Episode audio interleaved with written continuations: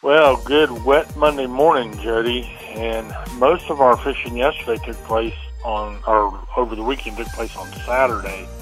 We did have, just as we thought we might, we did have a few nice bluefin caught uh, off Oregon Inlet. Yeah, I call them in the 200 pound range, something like that.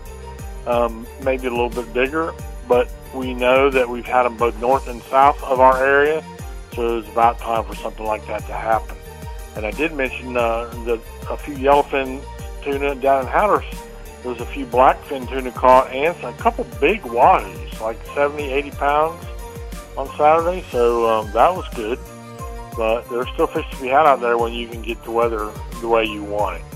Now, in addition to that, uh, a little bit of activity along the beaches, mostly in the form of some black drum and uh, a few, not a lot, but uh, uh, a few puppy drum. Just mostly the black drum is what we were seeing, and we are also seeing a little bit of activity with a few leftover bottom fish. There was just a, a couple of sea mullet. It just really wasn't a whole lot to write home about it. There's not much effort. I noticed Little Bridge was very quiet over the weekend. Not much going on there as well. As far as inland stuff, everybody with the bear season came back in, by the way. We got two more weeks of that. So it seemed like more people were in the woods than there were fishing but um, there's still fish to be caught.